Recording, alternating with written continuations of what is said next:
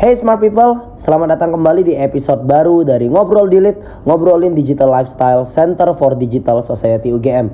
Dan hari ini adalah episode yang spesial karena ini adalah episode terakhir di tahun 2019. Yeay!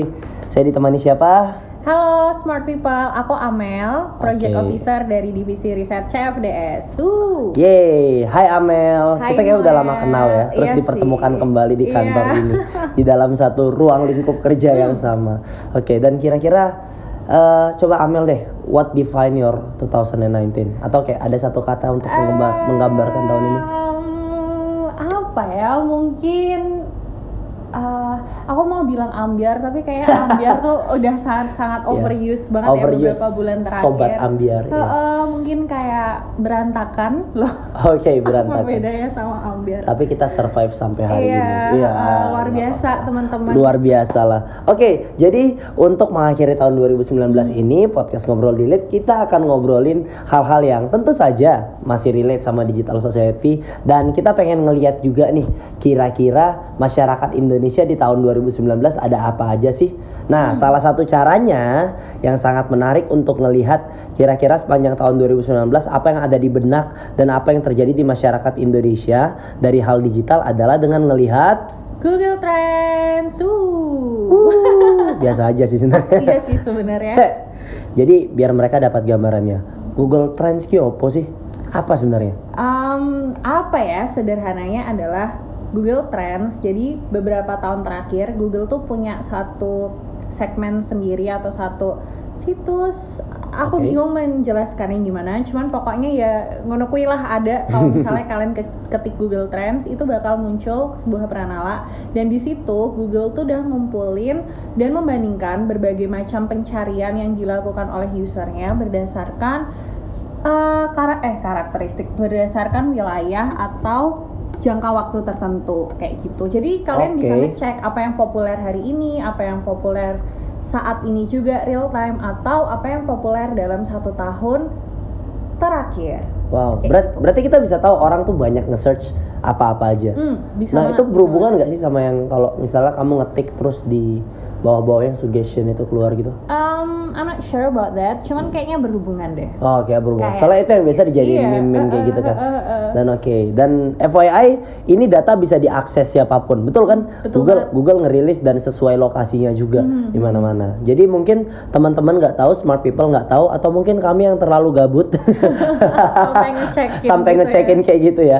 demi konten sih Mel. Tapi lucu-lucu loh kalau misalnya teman-teman buka tuh. Mm-mm. Kayak eh nggak tahu aja kenapa pada nyariin hal-hal ini. Oke, dan kita bakal bahas itu Hmm. dan kita bakal ngelihat sepanjang tahun 2019 tuh kira-kira ada apa-apa aja dan ada temuan menarik apa aja. Hmm. Oke, kalau smart people dengerin ini pengen langsung ngebuka juga bisa langsung cari aja di Google Google Trends 2019 ya nggak? Iya, kayak uh, see what was trending in 2019. Oke, itu Biasanya lokasinya terus kita muncul. pilih juga. Ha, tinggal pilih mau Indonesia, mau seluruh dunia, mau negara tertentu ada semua di sini. Oke, dan hari ini yang kita obrolin yang di Indonesia ya. Mhm. Oke, sekarang hal-hal menarik apa aja sih yang ada di Google Trends tahun ini Mel? Nah, kalau aku lihat ini tuh kayak aduh lucu banget gitu loh Oke. teman-teman. Jadi uh, yang dirangkum dari pencarian 2019 itu ada beberapa kategori. Yang pertama tentang kategori apa itu. Jadi kayak ketika teman-teman nyari itu ternyata banyak Mm. banget nih yang nyari definisi soal Oh, top 5-nya ya. Uh, top 5 unicorn. oke wait, berarti orang Indonesia tuh nyari Mhm, nyari definisi pakai kata apa itu? Ha, kayak apa itu Oh, iya. unicorn, terus Oh. apa itu KKN. Kalau kita beda ya, kita kan langsung kan definisi ini. Iya, kayak gitu kayak so Beda level ya. Oke oke. Oke, just kidding. Iya, Oke. just kidding teman-teman. Jadi ini ada Jadi top apa aja? 5-nya kan. Hmm. Peringkat kelima itu ada unicorn. Kayaknya Hmm. ya wajar lah ya. Oke lah waktu itu yang sempat apa sih? Pas pilpres itu ya? Ah, ah, ah, yang itu yang ada Ah, salah oke, satu oke, lah oke, itu kan terus Ingat lah ya. lah ya. Oke. terus jadi kayaknya banyak nih makin banyak dari kita yang penasaran apa sih itu unicorn terus nomor empat itu ada KKN ini kayaknya ada hubungannya sama KKN di desa itulah Oh yang viral di Twitter Ah, ah, yang cerita horor itu. yang cerita Wow itu berarti banyak orang yang nggak tahu KKN. Iya, tapi aku penasaran sih sebenarnya mereka tuh mau cari definisi KKN-nya atau mau cari cerita esek-esek KKN desa itu. Oh, oh, oh, Oh ada ada ada gitu. Eh, itu kan kayaknya yang salah satu tokoh di cerita desa itu tuh katanya they, There's- there's they had something ya sex yang gitu kan oke. terus I don't know some people Oh. make jokes about that mungkin Oke. mereka kepo-kepo tapi tapi ya sedih juga sih kalau ngelihat tren ini ternyata banyak banget yang belum tahu apa itu KKN Oke, berarti intinya itu ketika KKN di desa penari itu sedang viral, terus di Google banyak yang search tentang iya itu. cari KKN Dan ternyata eh, saya pikir orang-orang tuh udah pada tahu gitu ya, udah pada tahu tentang KKN, ternyata mereka malah nyari definisi iya, banyak KKN. banget -nya. yang cari soal KKN Oke, oke. Terus ini ada, aku nggak tahu bacanya gimana ya, GERD atau pokoknya ejaannya G E R D. Ini kayak penyakit. Oh, itu penyakit. Iya, iya. Ha, penyakit perut gitu, kayak Penyakit perut. apa sih? Iya, kemarin sempat viral juga ada ketemu di grup WA keluarga gitu. Ya kan. Mm-mm. Ini kenapa ya? Apakah kita makin susah makan, jarang makan terus sakit perut atau apa? Ah. I don't know. Oh, GERD itu GERD itu apa sih? Aku asam bingung. lambung nggak sih kalau nggak Iya, salah? tapi tapi bedanya sama mah apa ya? Oh, ya nggak soalnya kayak tahun ini. Nah ini juga nih smart people. Dengan ngelihat ini kita jadi nostal, bukan nostalgia sih. Kita jadi flashback gitu ya. Apa-apa aja yang kita dapat. GERD itu kalau nggak salah eh, asam lambung kan agak lagi ngetren tuh di kalangan milenial. yang katanya workaholic, workaholic, Oh, terus iya. bisa Terus manifestasinya tuh ke mana-mana. ngopi, Keba- iya. Kebanyakan ngopi. Yang sekarang coffee shop lagi ada di mana-mana. Ah, Nah, ah, kayaknya supaya mereka ditanya kayak gitu kan, eh, Mel, kamu kenapa nggak masuk kantor kemarin? Sakit apa? Asam lambung? Nggak keren kan? Iya, iya, Dia bilang aja, sih. kenapa? Wah, aku kena GERD. Wah, What is that? it sounds so serious kayak gitu. iya kan. dan terdengar lebih fancy, terdengar lebih parah gitu. Biar Tapi kayaknya ada bedanya gitu, ada slight different antara GERD dan asam lambung. Eh, Nggak tahu sih. Nggak tahu ya. Ya oke. Ya buat smart people yang anak Yang kedokteran Mungkin bisa kasih kita menjelaskan. Oke. Oke, jadi intinya yang ketiga tadi yang banyak di search apa itu? Sure. GERD. Iya, G- iya, iya. GERD, GERD. Ya, things like that. Oke. Terus ini Yang kedua? Yang kedua itu Ferguso. Eh, siapa kan itu Ferguso. Ferguso? Iya. Itu sejarahnya gimana ya sebenarnya? Itu tuh kayaknya Meme gak sih? iya itu meme sebenarnya Tidak kayak semudah itu Ferguson. Tidak semudah Yang kalau nggak salah Ferguson. gambarnya eh gambarnya itu si apa sih? Tom. Tom ya, di Iya, Tom and Jerry. Tom and Jerry. Terus juga ada yang kayak, "Ham, apakah itu benar Esmeralda?" Oke, oke, Iya oke, kan? oke. Eh, itu kan kayak satu paket gitu kan meme-meme itu. Nggak tahu ya, mungkin karena anak-anak maksudnya meme ini kan lahir dari generasi-generasi yang suka nonton Tom and Jerry dan dibesarkan dengan Oke. emak-emak yang setiap siang nonton telenovela. Telenovela, Jadi mungkin betul. itu tuh yang membekas di dalam Jadi kepala. combine. Mhm. Nah, ini sebenarnya agak unik ya. Mungkin kalau orang luar negeri yang nggak paham konteksnya, mereka akan bingung sama meme ini. jadi, jadi itu menunjukkan kalau meme-meme yang ada juga sangat apa sih? Sangat dipengaruhi oleh konteks lingkungannya dan sekitar. Mm-mm, bener Tapi memang Indonesia emang paling unik. Iya. Meme-nya seperti itu. Soalnya kan kita pikir Ferguson itu kalau misalnya researcher luar kayak gitu, yang dia nggak tahu tentang tentang alasan dibalik meme ini. Oh, Google Trends Indonesia ada Ferguson. Apakah mereka suka sama orang apa sih Pemain Spanyol? sepak bola nggak sih Pemain pemain sepak bola mungkin atau atau bintang film luar negeri dari Amerika Latin atau dari Spanyol. Ternyata. Ternyata ini ketika adalah- dijelasin mungkin mereka juga nggak Iya. bakal mengerti Iya, alasannya kayak- sereceh itu. Dan kadang orang Indonesia tuh juga suka bikin meme sendiri atau menggunakan menerjemahkan meme yang dipakai di luar negeri dengan cara beda. Oke, dengan gitu. cara yang berbeda. Heeh. Oke, berarti meme itu bisa menghasilkan sesuatu yang unik ketika dibawa ke konteks Ha-ha. kultural tertentu. Ada ini ya apa cita rasa lokalnya. Cita rasa gitu lokalnya dan malah Lokal. jadi satu yang lucu. Bagus. Masyarakat kita kreatif. Aku senang sebenarnya sama netizen Indonesia. Oke, itu kedua ya. Iya itu kedua terus yang Dan yang pertama, pertama? adalah deng deng. Ternyata banyak banget yang nyari apa itu bucin. Uh, sampai Aduh, sekarang. kayaknya Bucin. emang keambiaran adalah definisi yang tepat untuk mendefinisikan banyak orang Indonesia karena banyak banget nih Oke. yang yang pengen tahu soal apa itu budak cinta. Dan ini ya kalau misalnya kita klik explore, kita lihat bahwa dari awal tahun sampai Desember ini tuh grafiknya naik gitu. Jadi makin nambah bulan, makin banyak orang yang nyari nih definisi apa itu bucin. What? Ada Oke, apa ya berarti sebenarnya? Ah ya, mungkin kalau grafiknya makin lama makin naik itu kan kayak popularitas nggak sih? Mm-mm. Lama-lama makin banyak orang yang tahu, banyak yang tahu.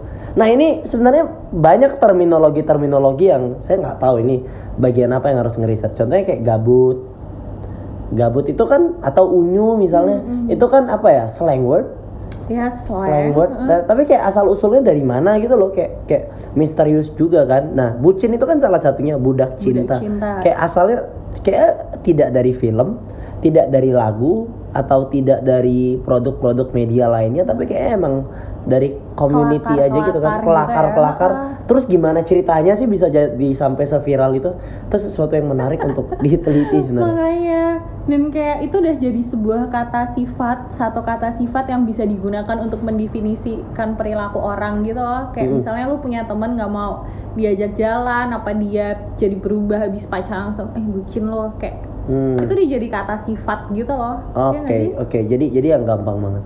Tapi I'm sure kayak sekarang udah banyak yang tahu tentang bucin. Nah, sekarang Oke, tapi itu masih naik terus ya? Iya naik terus. Apakah jangan-jangan itu artinya populasi bucin makin bertambah semakin?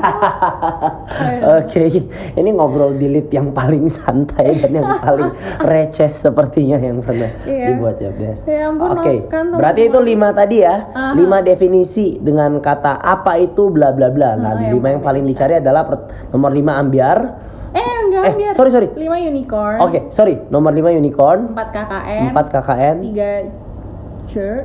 Jerd, Eh eh. nomor dua Ferguso, Ferguso. nomor satu bucin. Ini ntar kalau dirangkum ya, mungkin anak-anak pergi KKN dengan niat menciptakan startup uh, unicorn, tapi di tengah jalan mereka menderita, terus akhirnya makannya terbatas, terus akhirnya asam lambung Jerd. tadi, habis itu kayak mereka mau menyerah, tapi ada yang bilang bukan semudah itu Ferguso Oke. di KKN tumbuh benih-benih cinta, akhirnya mereka pulang KKN bucin. Bucin.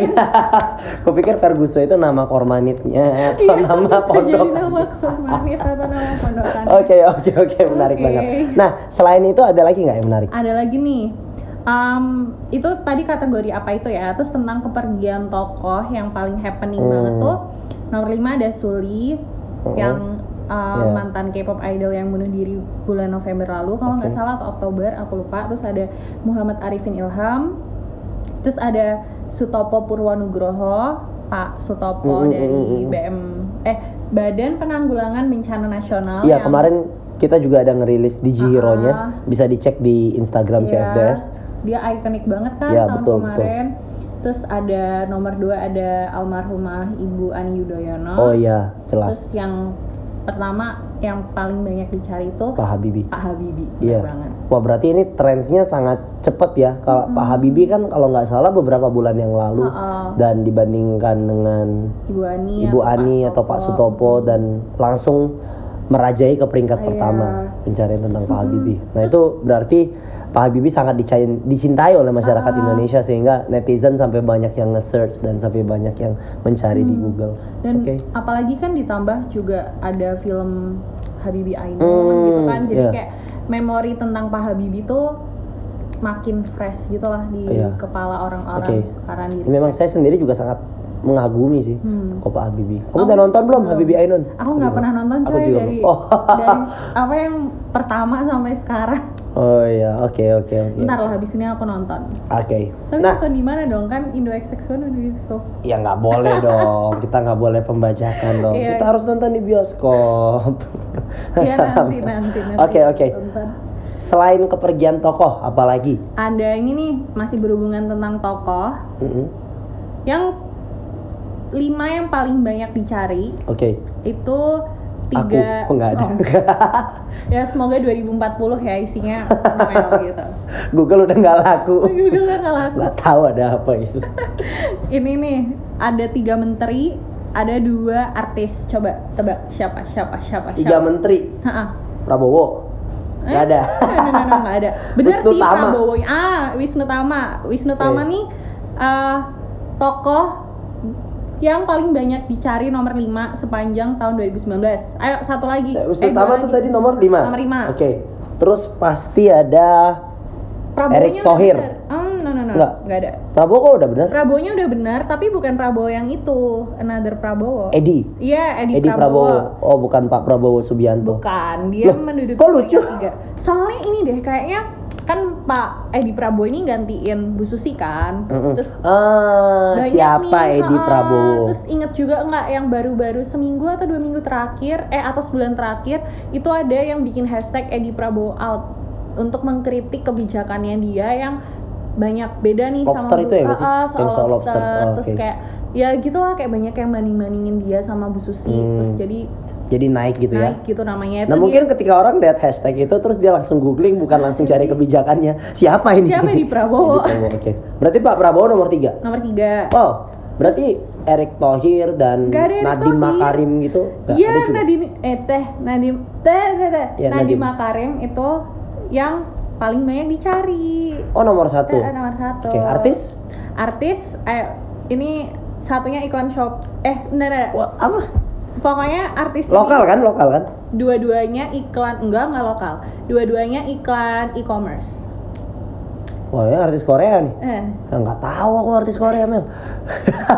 ya udah di Oke. peringkat keempat itu ada Blackpink Oh, ala grup. Pikir Ya, nama-namanya. grup du- Blackpink. du- du- Oke. Blackpink Oke. di peringkat kedua ada BTS Hmm. jadi kayak unik banget eh nggak unik juga sih maksudnya uh, kontras banget gitu loh yang Oke. dicari itu tokoh-tokoh politik dan tokoh-tokoh yang ngepop yang Oke, gede berarti yang pop. populer adalah tokoh politik dan, bintang kayak K-pop. Mhm. Hmm, menarik ya tahun 2019 yang paling banyak di search itu ya smart Iya. people. Maksudnya ini betul-betul nggak ada dari tokoh yang lain, entah itu pemain bola, musisi lokal misalnya. Jadi kalau misalnya musisi lokal mau masuk Google Trends Indonesia, coba kita bikin viral entah siapa kayak Iya. gitu. Hmm. Tapi sejujurnya aku kayak sebelum aku buka Google Trends ya Smart People, aku sempat berharap aku ketemu namanya Lucinta Luna atau Barbie Kumalasari nah iya, gitu. itu, ya itu kan? nggak ada masuk sama sekali. Kagak ada bahkan di top 10 ya ketika aku cek top 10 itu nggak ada peringkat keenam Tarek Kemal Habibi, Tujuh Reino Barak, 8 Syahrini. Ya kok ini nggak nggak kaget sih kemarin Oke. berita pernikahannya ini kayak mereka. udah dari Google Trend Iya. 2001. Terus 9 Sandiaga Uno, 10 Oke. Bapak yang selalu abadi. Eh, nanti aku hilang nggak ya? Oh, iya, Jadi gitu. kayak itulah. Oke. Eh, dan siapa lagi? Oh, hmm, menarik ya, menarik, menarik. Eh, eh, nggak ada. Maksudnya yang kayak selama ini aku buka YouTube munculnya Lucinta Luna, Barbie Kumalasari. Ternyata mereka tidak ada di sini. Atau mungkin karena masyarakat udah pada tahu ya, jadi nggak terlalu nyari. Kadang. Hmm. Benar. Atau mungkin memang artis-artis itu ada segmennya Ah, tersendiri. Bisa jadi, bisa Dan jadi. sepertinya kalau misalnya politik itu kan sekarang milenial apa sih eh, ketertarikannya sama politik naik dan ditambah lagi generasi-generasi di atasnya itu Hmm. pada pada masuk gitu kan. Sekarang kan politik ya agak lagi dipopkan Hmm, gitu kan. Jadi dan politik itu sangat mempengaruhi banyak orang sehingga dia banyak nge-search ke mana-mana Hmm, dan jadi akhirnya memang makin kepo. Eh, eh, ya. betul banget. Hmm, nah, bisa, Hmm, bisa, bisa. menarik. Even Atta Halilintar gak ada. Gak ada coy, itu dia makanya kayak hmm, atau- Atau malah mungkin karena orang udah tahu. ah itu bisa jadi. Mungkin Kayak mereka caranya di YouTube kali ya. Ah, jadi nggak di Google ya. Iya. Ah, oke. Iya nggak sih? Bisa jadi kali ya. Oke, menarik. Oke, yang terakhir kalau tadi udah ada apa Hmm. itu, yang kedua kepergian tokoh, yang ketiga tokoh secara umum. Yang terakhir yang menarik apalagi yang bisa kita temukan? Hmm. Ini deh kayaknya ya menurutku yang menarik. Ini sebenarnya banyak banget sih. Ada hmm, dua boleh nggak? Dua lagi. Oke, dua lagi Boleh- deh. Boleh ya. Hmm. Nah yang menarik tuh soal peristiwa nasional. Ternyata nih teman-teman, kayak kan kemarin tahun 2019 itu tahun yang cukup panas ya dengan Hmm. isu-isu uh, peristiwa-peristiwa politik mulai dari pemilu dan kelanjutan-kelanjutan sesudahnya. Ternyata malahan yang top 2 dari penelusuran tentang peristiwa nasional itu tuh malah nggak ada hubungannya sama politik. Oke. Jadi yang nomor dua itu ada soal cacar monyet. Peristiwa nasionalnya cacar monyet. Ketawa ini penyakit Eh, serius. aku nggak ada nge-search itu sama sekali sih. Iya, karena Dan even juga- aku baru tahu ketika kita baru ngebahas mau take ngobrol lilit ini cabra- cacar monyet. Oke. Iya, jadi cacar monyet ini tuh em, dia pencariannya melonjak banget di periode eh, Mei sampai Juni. Oke. Ha-ha. Nah waktu itu tuh sebenarnya setauku ya cacar monyet itu tuh belum sempat masuk di Indonesia. Waktu itu di Singapura kebetulan ada warga negara Nigeria yang uh, terbukti positif cacar monyet. Terus Hmm. waktu itu udah meningkatkan kepanikan Hmm. karena Singapura deket dengan Indonesia ditakutkan kalau itu bakal nyebrang ke kita terus bakal menyebabkan wabah baru kayak gitu mungkin karena itu berhubungan dengan sesuatu yang sangat personal kayak siapa aja bisa kena bisa Ya. sakit. Jadi mungkin itu yang bikin orang khawatir dan kepo lebih jauh gitu. Oke. barangkali loh ya aku sok tahu aja nih. Oke, itu nomor dua ya. itu nomor dua. Nomor satu, nomor satunya tuh soal Audrey. Audrey. Eh, eh. Audrey, Audrey, Audrey ingat nggak? Ingat nggak? Pada ingat nggak yang Audrey, kasus bully itu yang di Kalimantan Barat. Oh, ya. Oke. rumahmu kan mungkin Iya ya, tempat tahu. asal saya. Lebih Oke di tahu, Kalimantan Barat. eh, Ya itu di cukup viral juga sih. Eh, ya soalnya mungkin itu juga ceritanya agak tidak tuntas gitu dan dari Hmm. banyak sumber gitu ya. Jadi mungkin orang lebih spend waktu banyak buat nge-search, nge-search, nge-search dan nge-search lagi. Hmm. Dan mungkin kayak kalau misalnya politik gitu ya Mel sepertinya orang nggak nge-search yang gamblang langsung di Google. Mereka bisa langsung ke portal berita, TV, YouTube. Kan kita tahu media-media sekarang pilihannya banyak kayak gitu kan dan mungkin mereka bisa langsung ke sana untuk dapatkan news update yang terbaru kayak gitu. It's not something that worth googling. Bukan worth sih kayak maksudnya eh, nggak nggak Barangkali perlu nggak perlu lama-lama buat googling gitu kan. Ah, ada sumber yang udah lebih mereka pilih untuk percaya. Iya, Wah. bisa jadi atau bisa jadi mereka juga uh, via uh, pesan berantai terus ada link buka-buka. Hmm, kalau politik Terus, mungkin ya, segmennya lebih ke arah ya situ. kan, kayak gitu. Ya mungkin berarti cacar monyet dan Audrey ini kan something yang kalau kita cuma dengar satu kata kita langsung nggak tahu, kita nggak bisa langsung tahu ini tentang apa gitu kan. Jadi kita perlu effort lagi buat googling. Iya. Itu peristiwa nasional ya. Iya itu peristiwa nasional. Oke, jadi 2019 peristiwa nasional yang paling banyak dicari netizen Indonesia adalah cacar monyet dan Audrey. Ding Iya. deng. Oke, dan yang terakhir Terakhir nih soal penelusuran terpopuler.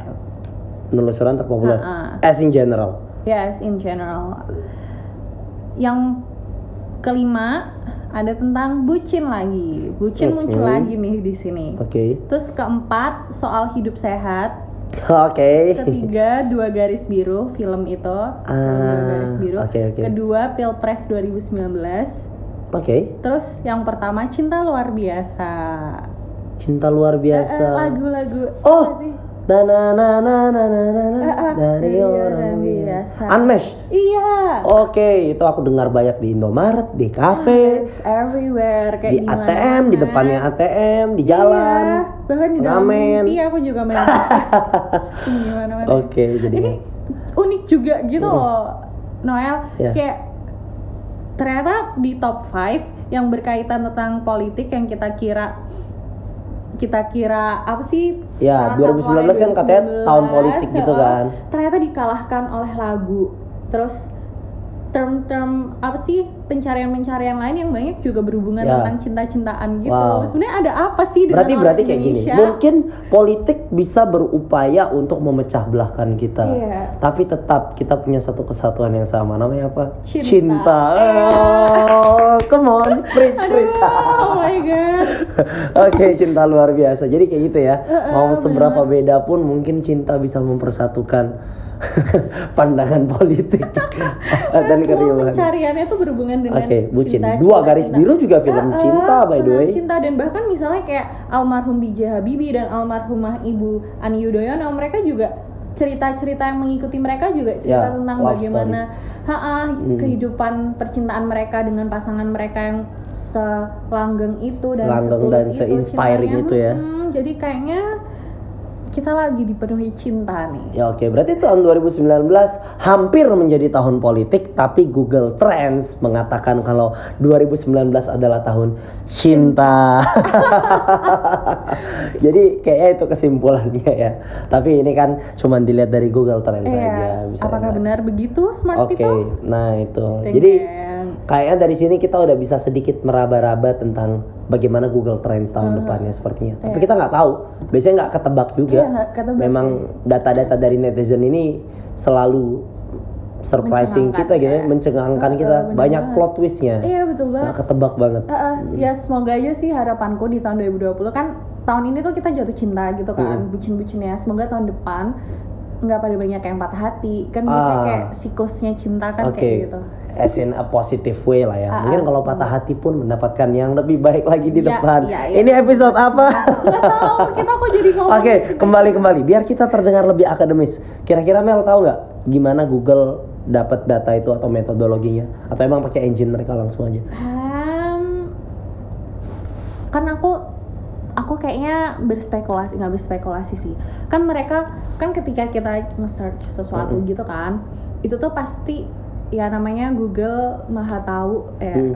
jadi kayak ini ya kayak Iya. sama gini ya aku tiba-tiba kemudian dia tuh melihat kayak misalnya dalam periode waktu tertentu di lokasi tertentu itu tuh eh, pengguna-pengguna Google pada cari apa jadi sepertinya Oke. itu emang digerakkan oleh apa sih kayak engineer Oke, eh, berarti kayak- karena mereka yang memang develop Google Ah, sendiri, ah, jadi ah, mereka sangat gampang untuk Ah, dapat itu ya, nggak oke. perlu dari luar lagi. Hmm, ini kan data-data yang dari Google-nya sendiri kan, kayak apa sih yang kita cari di Google Oke. sepanjang tahun itu? Oke. kayak gitu. Nah, kamu sebagai researcher, nah ini pertanyaan yang nggak di briefing sebelumnya.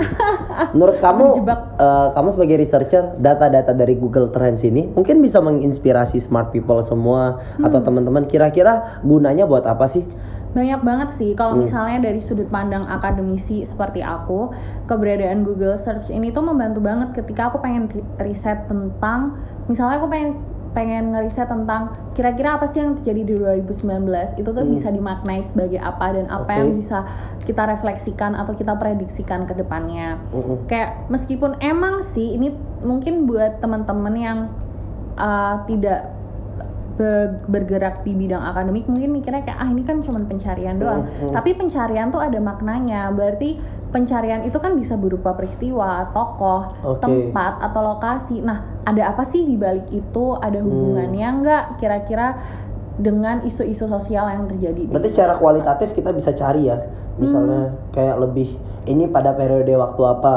Terus kita cari lagi pada periode waktu itu ada berita-berita atau ada kejadian apa, terus kita hubungkan. Hmm, kayak gitu tuh bisa banget di Hmm. dalam kacamata seorang peneliti seperti aku. Tapi kalau misalnya teman-teman tidak tertarik dengan dunia penelitian gitu ya, tapi teman-teman misalnya tertarik, oh aku pengen jadi selebgram nih tahun Hmm, 2020.